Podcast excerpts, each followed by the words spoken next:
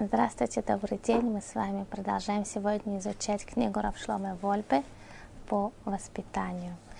И в прошлый раз мы говорили о том, если вы помните, что каждый ребенок, он обладает своей совершенно уникальной индивидуальностью. Мы не можем всех под одну гребенку, да, мы должны четко представлять, что себя представляет каждый ребенок, какова его природа, каковы его возможности, его таланты, которыми он обладает, его врожденные качества, может быть, какие-то сложности характера, с которыми он должен будет в течение своей жизни как-то справляться. И наше воспитание должно также давать ему подмогу и помощь и направление, как он будет справляться с этим. Естественно, что для каждого ребенка должен быть свой подход, свой особенный подход, который воспитывает и проявляет, и, конечно, по большему, по большому счету делает э, именно направление в сторону его положительных качеств, тем самым, чтобы ребенок развивался и рос самым лучшим, самым достойным образом.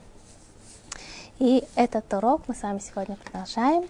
Начина, начнем его с того, что Рав Вольбе говорит, что есть воспитание два основных момента, да, то есть мы, понятно, что мы воспитываем, но теперь мы будем говорить больше о практическом, да, до этого мы говорили о теории, более-менее сейчас мы будем говорить более что-то, что касается практики, то есть постепенно, постепенно, постепенно мы дойдем совсем до практических каких-то моментов. Теперь, как мы эту теорию, о которой мы говорили на двух предыдущих уроках, как мы это переводим в практику двумя путями – да, у нас есть два пути. Первый путь – это личный пример. Личный пример, пишет Равольбе, это, это самое мощное, самое простое, самое первое, первый самый инструмент, который есть у родителей. Да, и для того, чтобы этот инструмент работал, нужно, чтобы было два условия. Во-первых, чтобы дома была хорошая, теплая, сердечная атмосфера. Если дома хорошая обстановкой, ребенку приятно дома, он рад возвращаться домой, он чувствует, что дома ему любят. Он...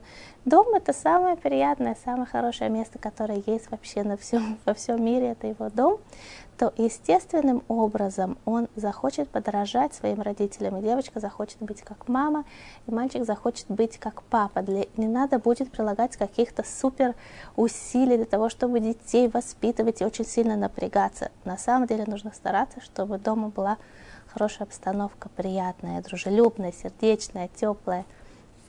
И второй момент этого момента личного примера – это нужно, чтобы, конечно, родители то, что они требуют и просят от детей, чтобы они также и делали это сами.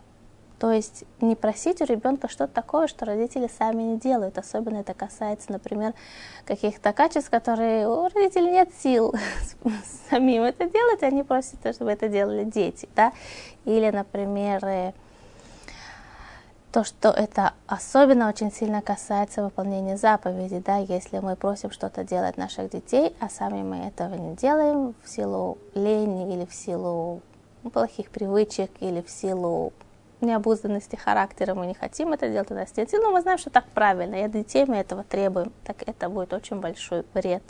Уже лучше на самом деле не требовать это, потому что тем самым мы разрушаем и доверие к себе, и разрушаем полностью саму основу воспитания, то, что касается духовных основ человека, это может причинить большой вред ребенку.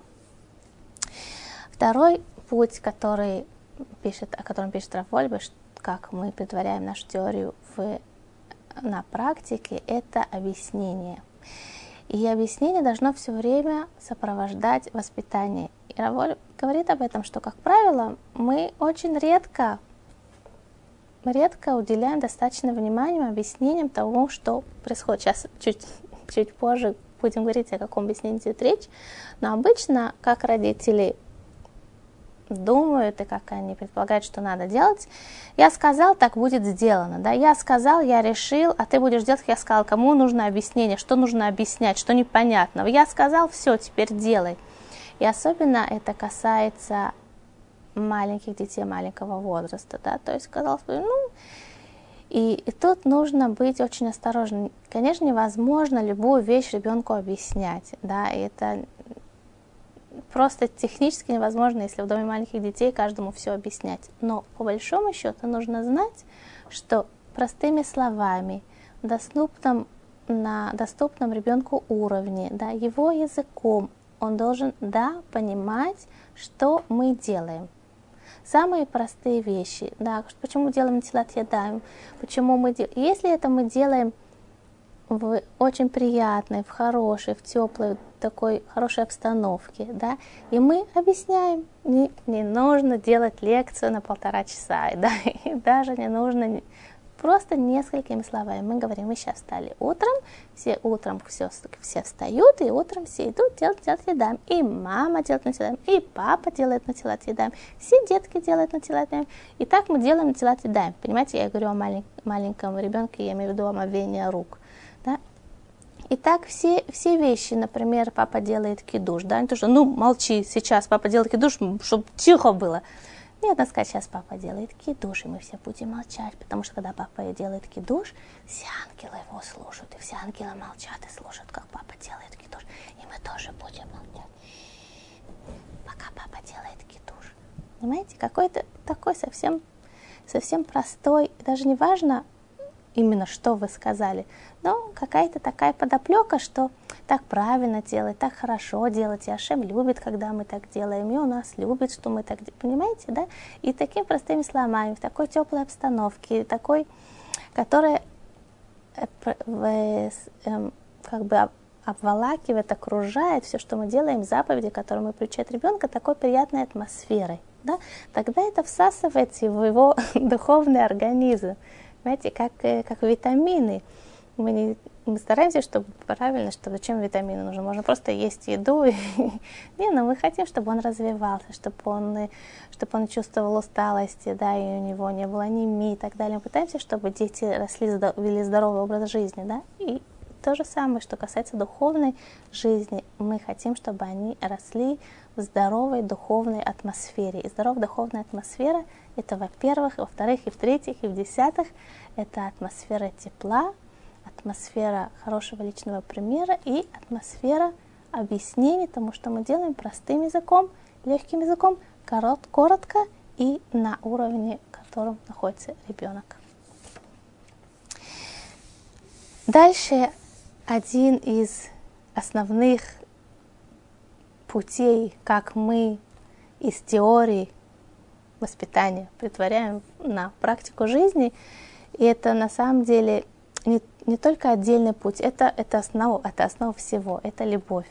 Да? Понятно, что и в основе личного примера есть любовь, и в основе объяснений тому, что мы даем по ходу жизни, мы объясняем ребенку, что происходит, да, не только мецвод, как мы сказали. Но вообще по жизни ребенок должен знать, в каком мире он живет, да, и, и даже мы идем по улице, мы ребенком идем в магазин или идем в поликлинику, какие-то простые вещи мы должны ребенку объяснять, как э, экскурсовод, да, мы приехали в новую страну, и нам же интересно, непонятно вообще, на непонятном языке тут какие-то есть объявления и реклама, люди одеваются непонятно, и язык, вообще все непонятно. Нам нужно, чтобы кто-то нам делал вот это, был вот этим катализатором между нами, между вот этой вот атмосферой, этой обстановкой, этой жизнью, которая вокруг нас окружает, чтобы мы почувствовали себя в ней уверенно.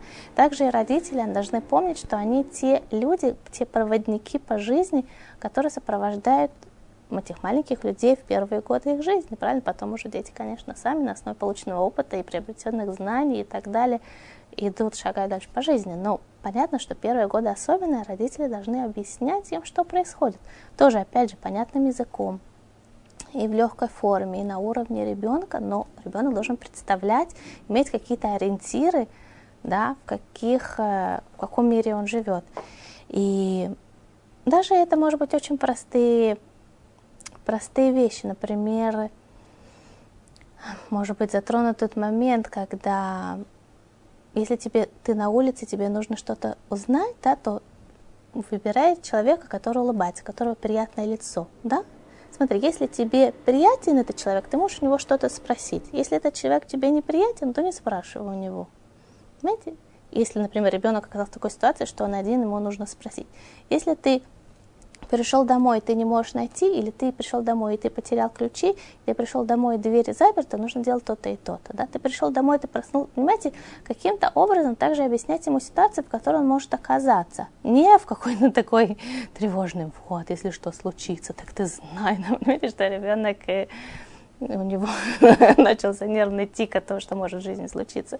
Нет, но понятно, что мы не застрахованы от каких-то неожиданных ситуаций. Понятно, что мы не можем все ситуации заранее объяснить, но как, какие-то ключевые моменты мы должны знать, должны ребенку дать, чтобы он знал, как в этой жизни ориентироваться, как ориентироваться дома, как ориентироваться на улице, как ориентироваться во дворе, с какими детьми стоит играть. Если это большие дети, да, они играют в мяч, в футбол, и ребенок должен пройти. Так ты не... маленькие дети, они бывают настолько очарованы миром, да, что они просто вот идут по центру, вот дети там играют в футбол.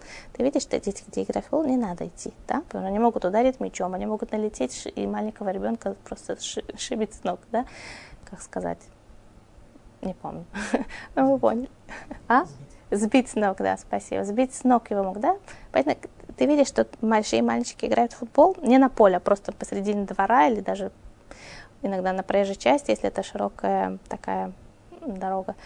Не в смысле шоссе, да, но бывает такое место, где и машины могут проезжать, и дети могут играть, большое заасфальтированное такое поле. Так ты возьми, ты всегда это обойди. Да, обойди так, чтобы, если чтобы мяч тебя не ударил, и ребенок, и большой мальчик тебя не сбил с ног. Знаете, какие-то такие простые вещи, которые для взрослого человека, он кажется, ну это очевидно. ну это же очевидно, что нужно такие вещи объяснять. Да, маленькому ребенку нужно объяснять. Он может сказать, если он знает, он скажет, я знаю, молодец, ну знаешь, великолепно, здорово. Мы не обидим его тем, что мы ему объясним что-то. Он, он скажет, наоборот, он почувствует себя таким большим, о, я знаю. Я даже маме скажу, я знаю. Он вам будет теперь объяснять, как он знает. Скажете, а, да, здорово, здорово. Ну, как ты знаешь, замечательно, я не знал. Да, ну, прекрасно, вы завершили эту тему, да. Но если он действительно не знает, то ваше объяснение, оно может ему очень сильно сгладить какие-то углы, или он поможет благодаря этому избежать каких-то неприятностей, понимаете? И так очень многие вещи. Да, если, например, какие-то ножи, то вот эти ножи брать нельзя, да? Вот эти нельзя, эти вот строго нельзя. А вот эти ножи, например, бывают такие ножи, ну, очень тупые для намазывания сливочного масла, да? Если ребенку, например, что-то действительно нужно отрезать, да, или разрезать, то лучше брать ножницы, да? Но если совсем, да, мамы нет, а ему срочно что-то нужно, да, можно взять вот этот нож маленький ребенок может оказаться в каких-то ситуациях, что он, он не должен быть совершенно просто без мамы, но просто вообще вот так вот. Да? Понятно, что мы будем стараться, чтобы он всегда обращался к нам за помощью и так далее, чтобы родители были таким авторитетом, который, за которым ребенок тянулся, естественно, да, но в то же время должны у него быть инструменты, как с этим миром справляться, кому обратиться, у кого спросить, э, как, как сориентироваться и дома, и на улице, и во дворе. Понимаете? Мы возвращаемся теперь э, к тому, к еще одной, одному пути, по которому теория воспитания и понимания, да, как мы можем воплотить в жизнь эту великую миссию, душа, которая в этот мир пришла, и как мы ей помогаем самореализоваться в этом мире. Это путь, который любовь, да, то, что мы сказали, любовь. И это не просто так любовь, мы можем часто, никакое поколение, как наше, столько не говорило про любовь, как это наше поколение, это просто вообще просто захлестнуло все эти разговоры про любовь. И никогда не было так мало любви, как э, это наше поколение. Действительно, люди ощущают просто... Нет, где это? Только не слова, слова, слова. О чем это говорит? На самом деле, если мы начнем с самого начала эту тему, да, с, э, с беременности, да, то биологи установили интересный такой момент, что маленький ребенок, младенец, рождается, его возможность его функционирования, да, может ли он есть, может он стоять, может он самостоятельно передвигаться, видеть, слышать и так далее, с новорожденными мышатами, козлятами, верблюжатами и так далее. Да? Многие из них в тот же день, например, маленькие верблюжата, они могут в тот же день встать на ноги. у них нет другого выхода, потому что караван идет, он должен не успеть за караваном, он не может теперь э, лежать на соломе или где-то на, на этой верблюжьей колючке в пустыне, да, все будут, караван будет ждать, не будет его ждать. Нет воды, караван должен двигаться дальше, или верблюжья семья. И что установили, что маленький ребенок настолько неполноценен по, по, по сравнению с маленькими животными, как будто ему нужно еще один год. Да, маленькие животные пропорционально намного быстрее, намного более развиты, чем маленький новорожденный человек. Да, у многих из них уже могут переворачиваться, многие могут уже двигаться. Они не всегда, они могут быть слепые, да, но у них прорезаются глаза, и они начинают видеть иногда уже на четвертый-пятый день. А маленький ребенок известно, что он только через месяц может по-настоящему фокусировать свое внимание. Говорят, что он вообще сначала видит все наоборот. И лицо, он может отличать лицо только через довольно продолжительное время. То есть получается, что ему по законам физического развития нужен еще целый год быть, находиться в состоянии до рождения, пока он может родиться и быть на таком же уровне, как и новорожденный маленький зверек. И это очень интересный момент, почему именно действительно так Всевышний создал. Он, он совершенно не готов к жизни в этом мире, когда он живет совершенно беспомощен, может целый год еще, чтобы он научился ползать, сидеть, стоять, мог брать себе еду в рот, да, даже было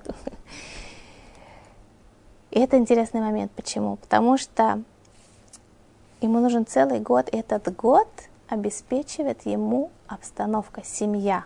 То есть у него еще целый год есть состояние беременности, в котором находится, но эта беременность, это социальная беременность. То есть его семья, это колыбель его, да, его родители, его окружение самое близкое, оно, они как будто восполняют и продолжают и завершают его его период беременности им.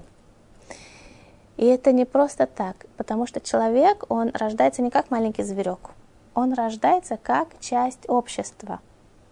его самосовершенствование, да, его саморазвитие, оно должно быть осуществимо в рамках общества. Да? Человек, который, например, захочет достичь совершенства своих каких-то там, своего духовного пути или своего жизненного, э, жизненных каких-то исканий и так далее, да, это неправильно думать, хотя бытует такое мнение, что может отделиться от общества, и он будет жить вне социума, и там он будет развиваться и достигнет совершенства.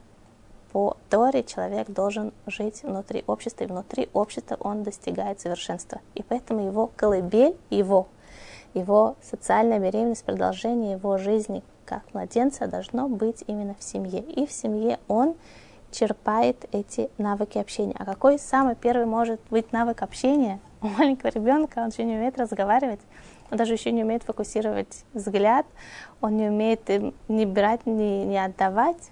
Да? Первые там только около трех месяцев он может что-то схватить, дать и отдать. Самое первое, что он впитывает в себя это ощущение теплоты, это ощущение любви, это, это звук голоса человека, его родителей, да, который он пронизан теплотой, любовью, и их лица, которые он смотрит, и улыбки. То есть все это он впитывает в себя, потому что без этого человек не может существовать. Да. Без этого его развитие в какой угодно области, духовной, эмоциональной, социальной, психологической, даже физической, да, Известно, что были такие эксперименты, совершенно жуткие эксперименты в начале века, когда детей в Англии, в одном из приютов Англии, эм, им давали только физически то, что им было необходимо для их выживания. То есть их кормили. Может быть, их, их тоже меняли, чтобы они были сухие и чистые, но совершенно без всякого выражения лица, без всякого Э, без улыбки, без того, чтобы к этому ребенку как-то его проявить какой-то, да, вот так взяли, поменяли, дали, и все, и ушли. И там это был младенческий период, было много младенцев, и ни один младенец не выжил. То есть видно отсюда, больше таких страшных экспериментов не делали, но понятно, что даже для физического выживания человеку необходимо участие, теплота, взгляды, улыбки, прикосновения, да, чтобы он почувствовал себя, что он на самом деле живет. Это он впитывает, и тогда он может жить, и тогда он может развиваться, и достигнуть потом, потом совершенства и так далее. И для этого ему нужна семья, для этого ему нужна эта социальная колыбель.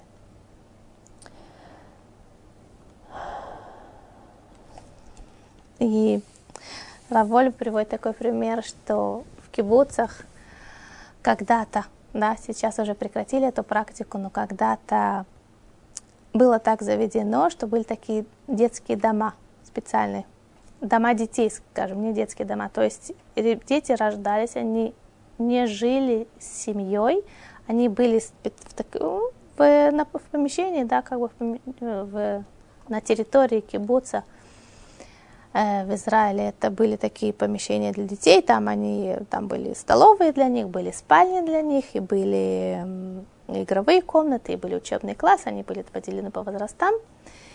И мамы, которые должны были их кормить, они приходили туда, если нужно было их кормить, там их кормили, там дети спали, и там дети ели, и там ну, они приходили домой, может быть, два часа, что-то в этом роде, общаться с родителями, или даже час, и, и все, на этом их отношения со своей семьей заканчивалось. И это дало настолько ужасные результаты для их развития, для их психологического здоровья, что это через какое-то время совершенно прекратили эту практику и поняли, что ребенок должен жить со своими родителями, он должен жить с мамой, он должен жить с папой, да? он должен впитывать эту атмосферу семьи. Это часть его существования, без этого не может совсем жить, не может. Еще бытует такое мнение, что это тоже очень важный путь в воспитании. И без этого невозможно воспитание. И это как бы такая проторенная дорога воспитания. И что это за проторенная дорога? Это наказание. Да? Очень часто родители приходят и спрашивают, ну когда же его наказывать?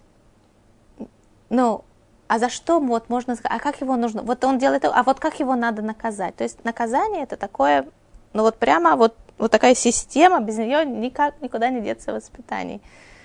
Да, даже в русском языке, если можете представить такую сцену, например, э, сидит, сидит семья, обедает, вдруг э, стучит соседка и говорит, вы не представляете, ваш сын ехал на велосипеде, шип мою кошку. Это, это сидит папа этого ребенка говорит, так, сейчас я займусь его воспитанием. Что мы понимаем? Чем он сейчас займется? Сейчас он займется его наказанием. Да? То есть мы понимаем, сейчас он займется его воспитанием. Сейчас я займусь твоим воспитанием. Да?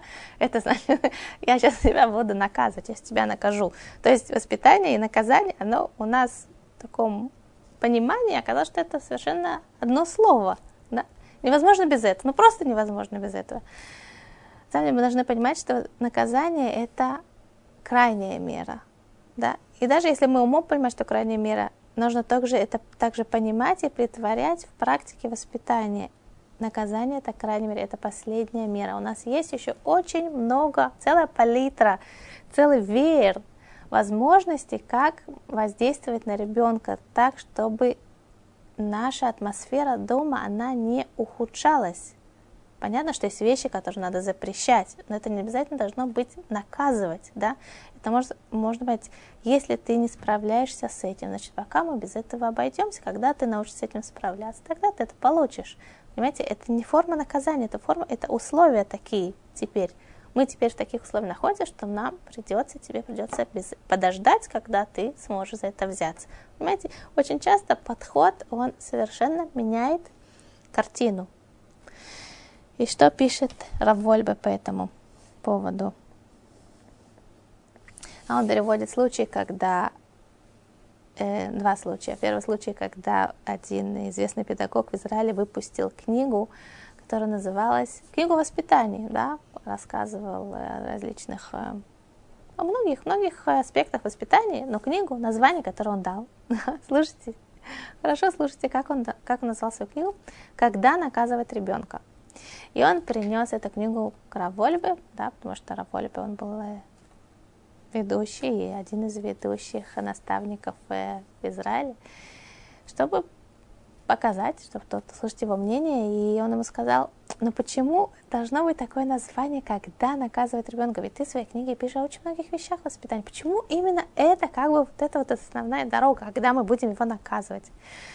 Другой пример он приводит, когда э, его Ишиву, да, он был глава Ишивы, и он к нему пришел, он искал духовный, есть Машгех. Да, Машгех это как бы такой духовный руководитель Ишив, духовный наставник, он дает именно уроки, посвященные мировоззрению и так далее. Да? И э, он пришел, да, один из людей, которых он предполагал на эту вакансию, и разговаривал с ним. И этот человек, который пришел занять эту вакансию, он его спрашивает, первый вопрос, который он задал, это был такой, когда я могу исключить Бахура, да, учащегося Ишивы, когда я могу его исключить? Какие условия могут быть, чтобы я его уже исключил?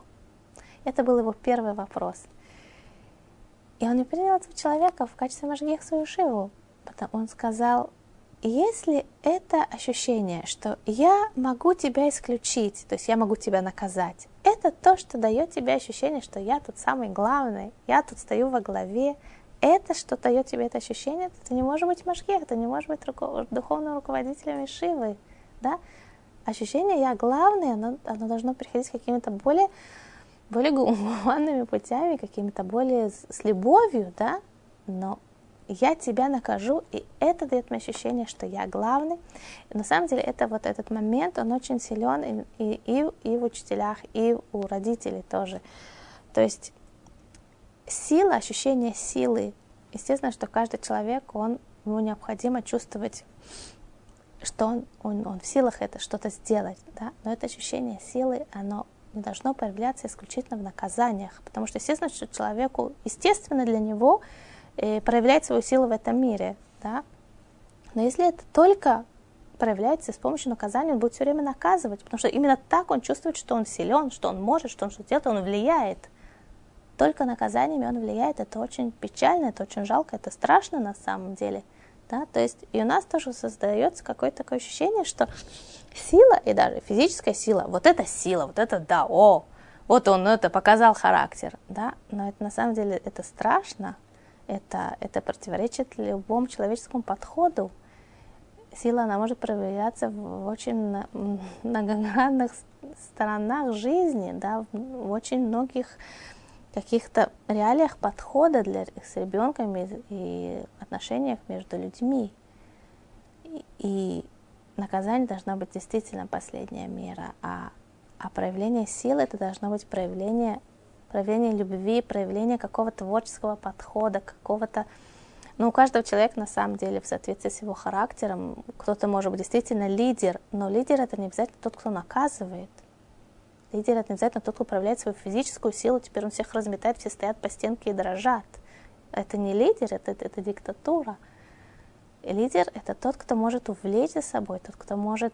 Действительно, все люди тянутся за ним, когда у человека, у него лидерские, его э, качества характера, они подкрепляются настоящим авторитетом, да, настоящей глубиной, увлеченностью чем-то и вдохновением, которое он может да, распылить, и, и что люди почувствуют вокруг, они тянутся за ним, не нужно ему наказывать для этого, чтобы люди, что, как их держать. А их не нужно будет держать, они будут сами, сами бежать. Да, и это, это настоящий лидер, это человек, который, ему нужно будет проявлять свою физическую силу.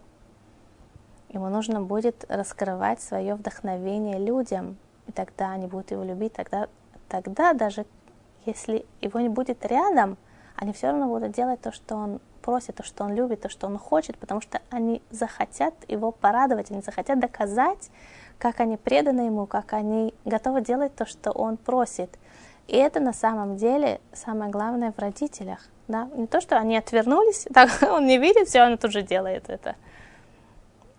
Да, это, это проявление наказания. Если я могу избежать наказания, я это буду делать, когда ты не увидишь.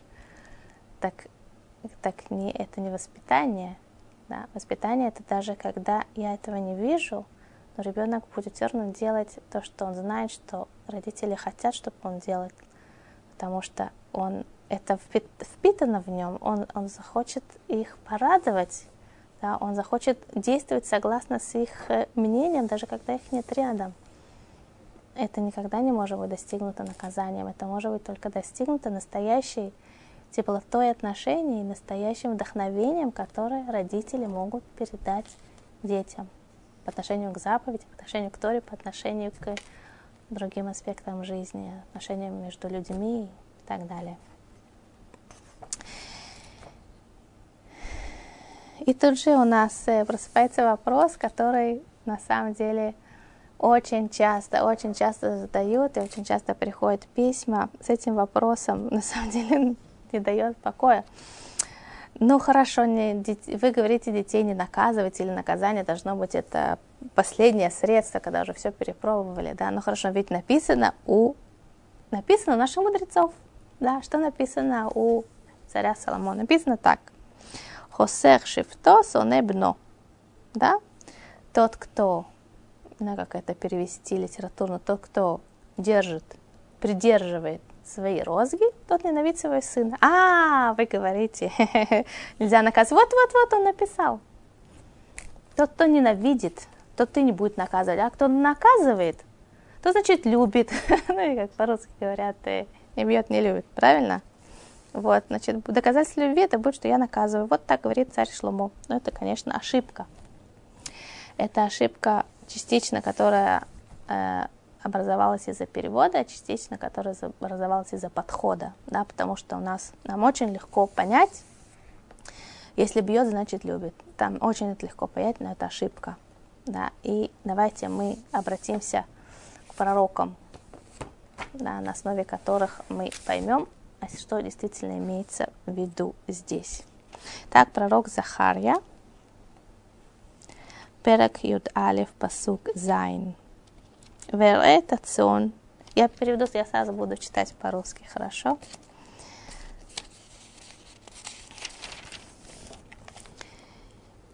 Седьмой посук. И пас я овец, и взял себе два посоха. Один я звала Ноам, посох. Один назвал я Ноам. Ноам это мир, Ноам это приятность. Да, говорит, про Тор написано Дарке, а Дарке Ноам.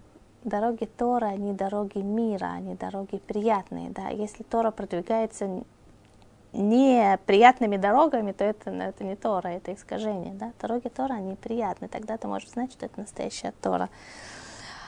И взяла два посоха. Один назвал я Ноам, приятность, мир, а другой назвал я Ховелим, Ховель, да, это ронящий, и пас я овец этих.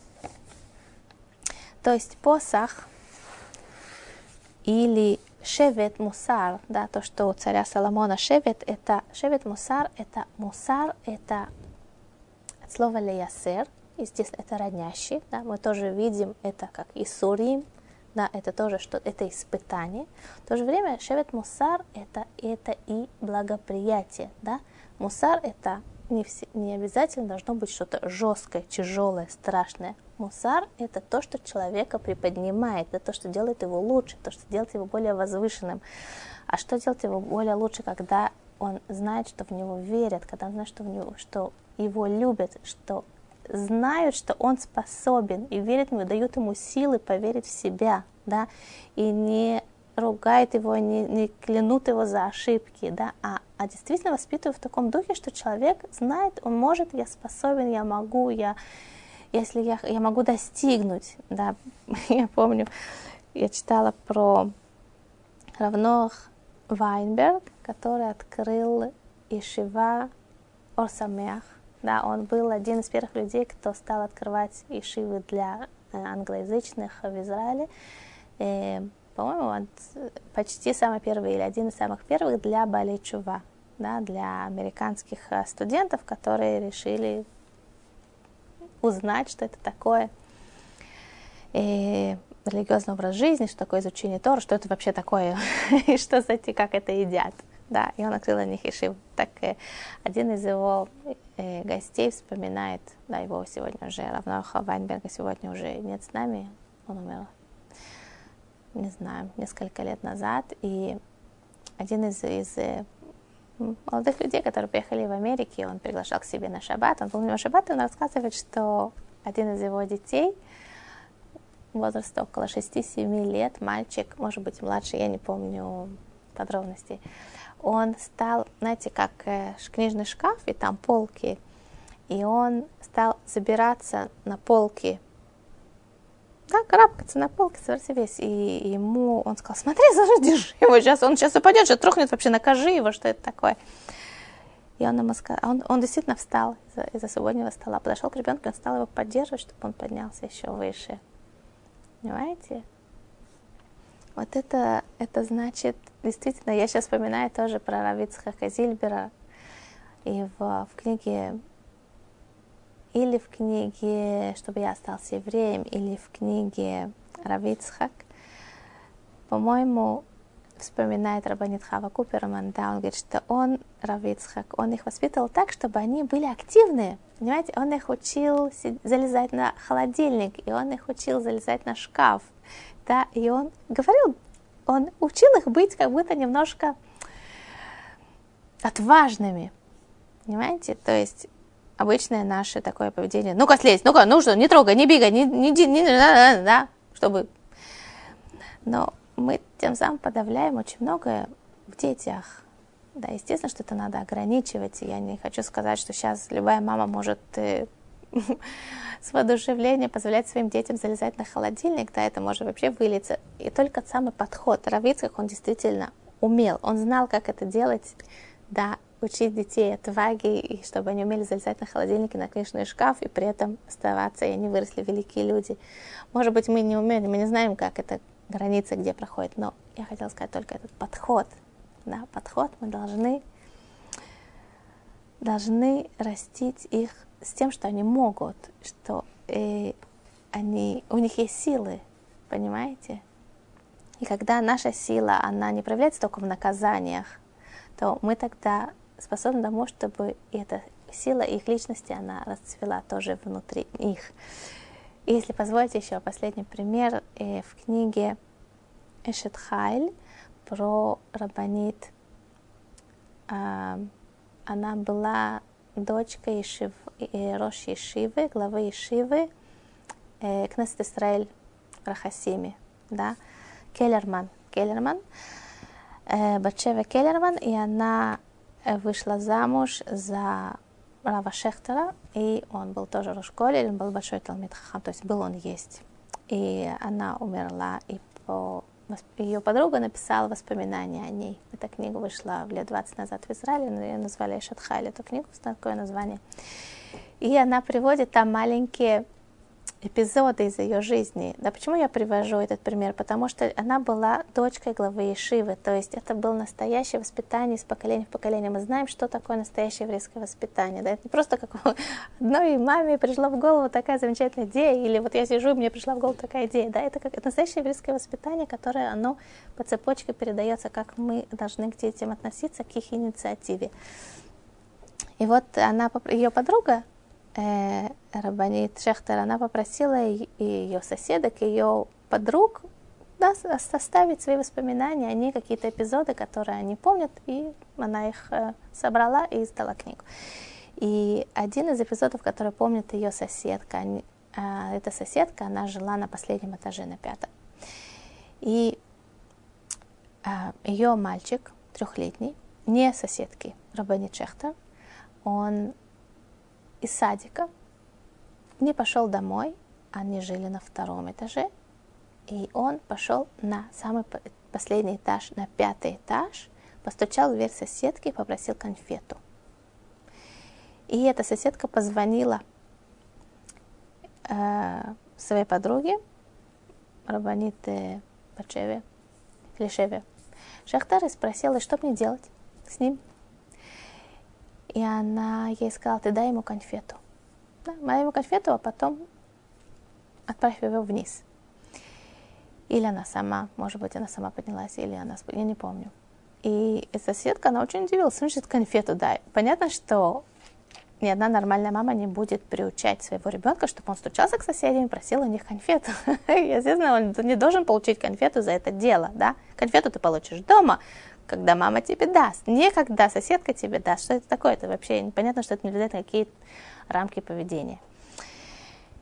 И э, она объяснила ей, она объяснила, но ведь он очень старался. Он маленький ребенок, трехлетний, ему очень тяжело подняться на пятый этаж. Да, представьте, после садика было жарко, он, наверное, хотел пить, он был уставший, но он все равно он поднялся ступеньку за ступенькой, потому что он знает, что в этом доме, может быть, у них дома закончились конфеты, он последнюю съел вчера. Значит, что нет конфет, а вот тех есть. Да, и он поднялся к ним.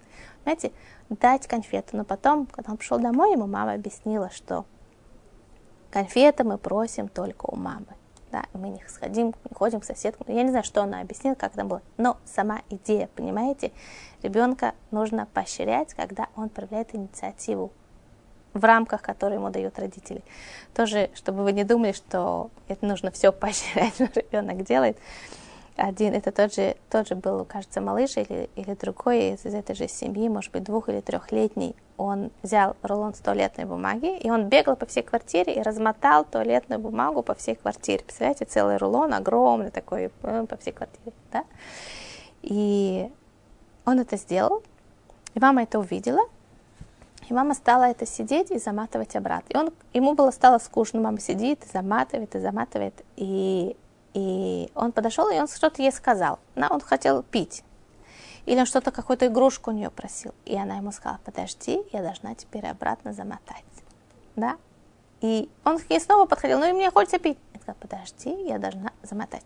Понимаете, что она хотела сказать? То, что можно было это все собрать и, не знаю, промыть этими окна. Понимаете, зачем нужно было сидеть и наматывать? Но она хотела ему сказать, что у каждого действия есть последствия. Да, он размотал, это было замечательно теперь ты должен понять, что я это заматываю, я теперь как бы, она э, должна, ну, не знаю, убрать последствия его шалости.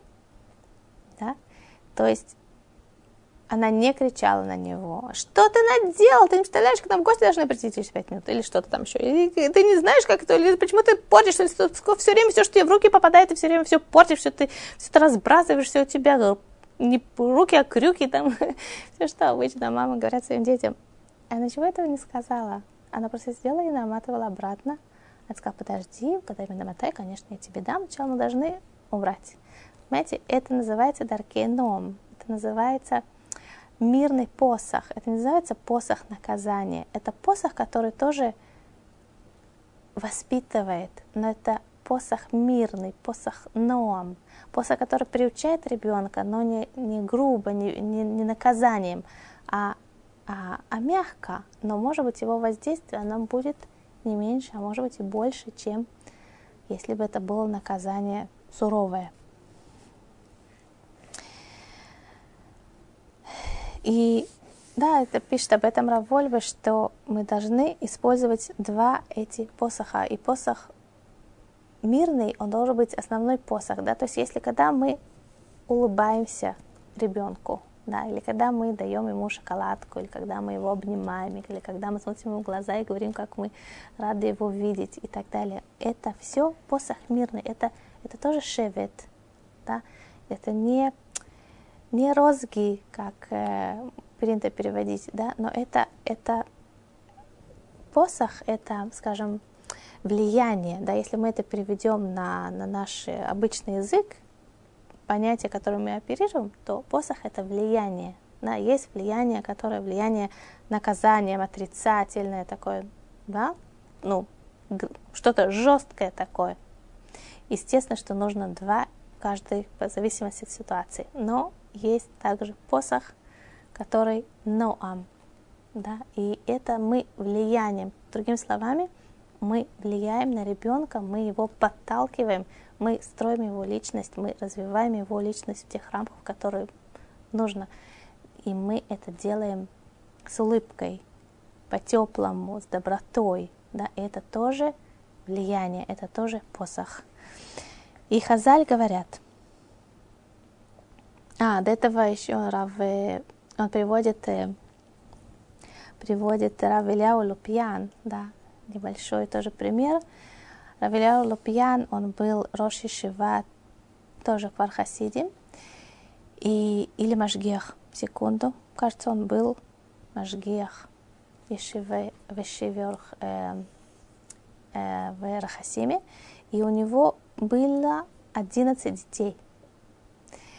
И в конце жизни он говорил, с детьми только по-хорошему. Им Еладим рак бедерахтова. Да? И он, у него было 11 детей, и многие из них стали крупными главами Шив, да, все они выдающиеся люди в мире Торы. И он в конце жизни сожалел о каждом шлепке, который он дал своим детям, и он в конце жизни учил учеников и своих детей только по-хорошему, детьми только по-хорошему Написано у Хазаль, Берешит Раба, שכל עשב ועשב יש לו מזל, המכהו ואומר לו גדל. Над каждой травинкой, над каждым растением, есть, у каждого растения есть ангел, да, так мы привыкли это переводить, который бьет его и говорит ему расти.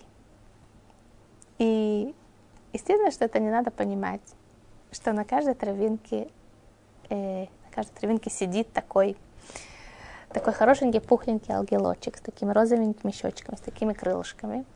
Да? И у него такая палочка, и он стучит по травинке и говорит, расти, расти, расти, расти. Естественно, что это не так. А как, а как на самом деле? И Равольби пишет так.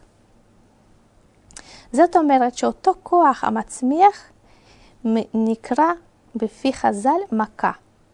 Сила, та сила, которая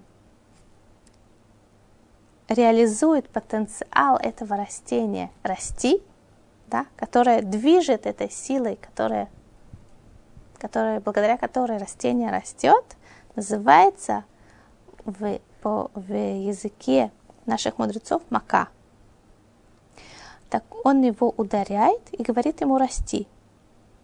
כמובן אין הכוונה שכל עשב יושב מלאך קטן עם לחיים אדומות, עם כנפיים לבנות, да, известно, что не маленький сидит и говорит ему расти. Есть влияние, есть сила, которая его поднимает. И то же самое мы можем понять, что Хосех шифто сонебно, тот, кто прячет свою розгу, тот ненавидит своего сына. Прячет свою розгу не в плане, что он не наказывает его, а розга не в этом плане, что именно как э, в русских сказках или, не знаю, в рассказах Горького, да, что лупили детей розгами, а что есть влияние, да, это влияние, оно позволяет ребенку расти и развиваться. И тот родитель, который не использует свое влияние, чтобы ребенок развивался, не в плане наказания, а в плане многочисленных и огромных средств воспитания, да, по-хорошему, по-доброму, личным примером, объяснениями и, естественно, разумными границами, и любовью, и по-хорошему, и, и близкими, теплыми отношениями, и лидерскими качествами, и вдохновением, которое родитель распространяет на детей. Если родитель этого не делает, то тогда говорит про него царь Соломон, он ненавидит своего ребенка. Да? Не тот, кто его не бьет, а тот, кто хранит себя и свои качества и не развивается как родитель, и не дает своему ребенку то, что, что он мог бы дать из потенциала своей личности, тот и родитель называется ненавидящий своего ребенка. Еще один есть момент, который упоминает Равольбе, который касается наказания, то, что мы продолжаем этот момент. В Геморе описывает, разбирается такой момент – этот момент, он был актуален на момент, когда была записана Гемора. Да, то есть это около двух с половиной тысяч лет назад. Раби Юдан Наси записал устную Тору. Да? Пишет Равольбе, что этот момент он разбирается в Геморе, мы должны понять систему, по которой он разбирается, и понять, что это в реальной жизни для нас значит он для нас, потому что ориентиры у нас изменились. Но о чем идет речь? Гемора разбирает такой вопрос. До какого возраста можно наказывать детей? Да? И Гамара говорит, есть разные мнения, Гамара говорит до 16 лет. Почему до 16 лет? Потому что в 16 лет ребенок, то есть это уже не ребенок, это уже подросток, это уже отрок, да? когда ему, ему его ударит отец, у него будет естественным такой спонтанным ответом, он захочет его ударить в ответ. Да? И пишет Гемора в момент, когда ты можешь почувствовать, что у ребенка есть такой ответное желание, да, инстинктивное ударить в ответ, его нельзя уже наказывать в этот момент. Почему? Потому что есть тогда ты ставишь перед ним как лифней вер альтитен михшоль, да, если ты можешь ставить человека в испытание, да, это все равно, что идет, идет э, слепой по дороге, ты ему положил ему какое-то препятствие, он обязательно споткнется и упадет. Он, он в таких условиях находится, он не видит, он споткнется и упадет. Также человек, который очевидно, что он не выдержит это испытание, ставить его в такие условия, что он споткнется и он не сможет, он, он упадет, да, в этом понимании своих действий, то это запрещено это делать. Ну, на, как пример, например, человек очень э, в силу своего характера очень э, болезненно реагирует на, на насмешки, например, да, на какой-то на юмор, даже что кажется, что безобидный юмор, но ему что-то сказать в таком духе, да, это, это поставить его перед испытанием, которое он сейчас на данный момент в силу своего характера, он, он не может это выдержать, да, то есть надо также при общении с людьми понимать, где находится поле их возможностей. Да? Если мы их ставим в, в ситуации, где они не могут это выдержать, это мы нарушаем запрет перед слепым, не ставь преграду. Так мы возвращаемся к, к детям. Пишет Равольбе, что прошлое поколение у них их внутренний стимул и внутренний стержень был такой сильный, что они могли испытывать и испытывать на себе, без того, чтобы это разрушало их, без того, чтобы это унижало их, без того, чтобы это ущемляло их, да, довольно длительный возраст, до 16 лет. Наше поколение, пишет Равольве, оно уже не обладает такой силой. Да? Люди намного более уязвимы, намного более э, страшатся за себя, и любая вещь, им кажется, что она может их разрушить и уничтожить, и, или как это повлиять на них. То есть он пишет три года, если родитель, отец, да, дает ему его ударять, он уже может, в нашем поколении, в три года уже ребенок может делать ответный такой жест, что он хочет ударить обратно. И это значит, что уже нельзя его наказывать, уже нельзя его бить.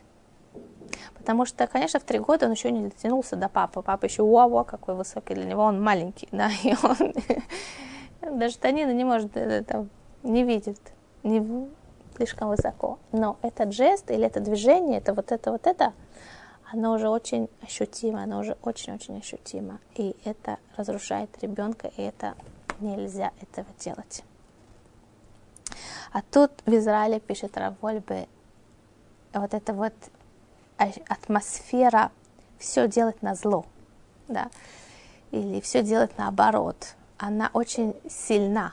Да, может быть, в других странах она немного другая, но в Израиле Равпишт Равольбана, он очень, очень явно ощущается эта атмосфера, все делает наоборот, и поэтому даже очень маленькие дети, у них уже есть очень сильная вот такая ответная реакция на то, что им делают, и поэтому как, как э, систему воспитания, наказания нельзя использовать, это может быть только крайняя мера.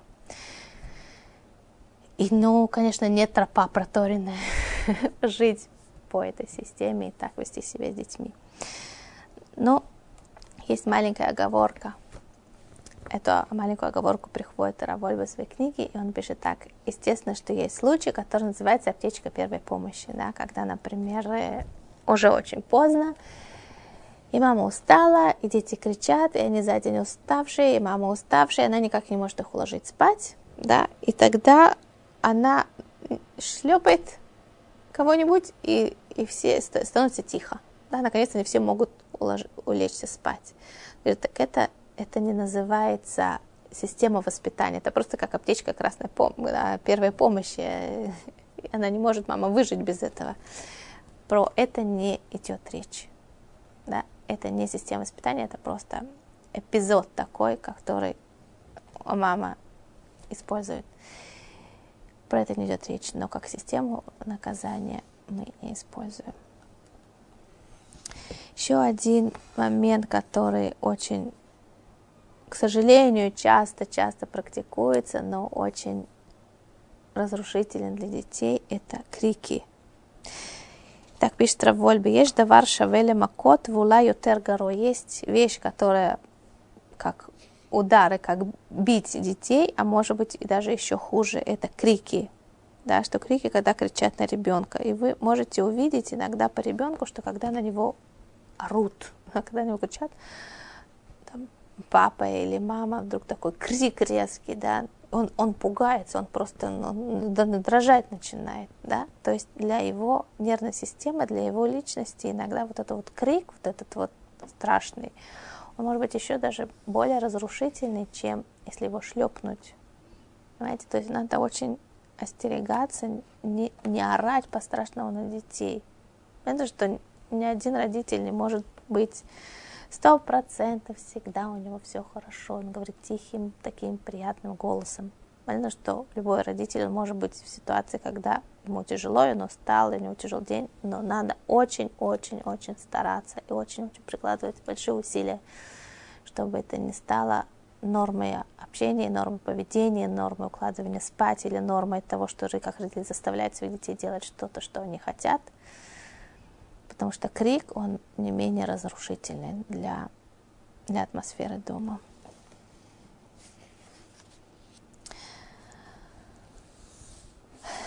Особенно это актуально для пишет Равольба, это актуально для пап, да, когда они возвращаются домой. И а папа, естественно, возвращается он уставший, возвращается и научил Тору, или он возвращается с работы, и он уставший, и он голодный, возвращается без сил домой, да, и так до вечера. А в это время дети, они его целый день не видели, она, они к нему налетают, они его окружают, они начинают ему что-то кричать, что-то рассказывать, что-то жаловаться, да, и, и мама тоже, она уже уставшая за целый день, и она никак не может их спать уложить, и она тоже начинает на них кричать, дети уже спать сколько можно, да, и, и, и папа тоже включается в это дело, тоже начинает на детей кричать. И это очень-очень тяжело и плохо влияет на атмосферу дома. То есть и папа, и мама должны прикладывать усилия какие-то, чтобы таких сцен не происходило, или происходило как можно реже, чтобы они не стали нормой вечеров дома. Да. Просить детей когда папа приходит, дать ему отдохнуть, да, чтобы папа уже был готов, как, что он мог, если он приходит, он хочет пить, чтобы он был уже готов пить, чтобы уже стояла тарелка, он прийти, он мог прийти, да, то есть не ставить его, тоже мы как мамы должны понимать, не ставить его такую ситуацию, как и перед слепым, не ставь преграду, да, не ставь такую ситуацию, где он голодный, уставший, обессиленный, хочет пить, да, хочет покоя, тишины, и на него все наскакивают. Понятно, что это очень тяжело оставаться в таком состоянии самоконтроля, да, особенно когда это много детей, внезапно, и крики, не уставшие, они тоже уже не поддаются на слова.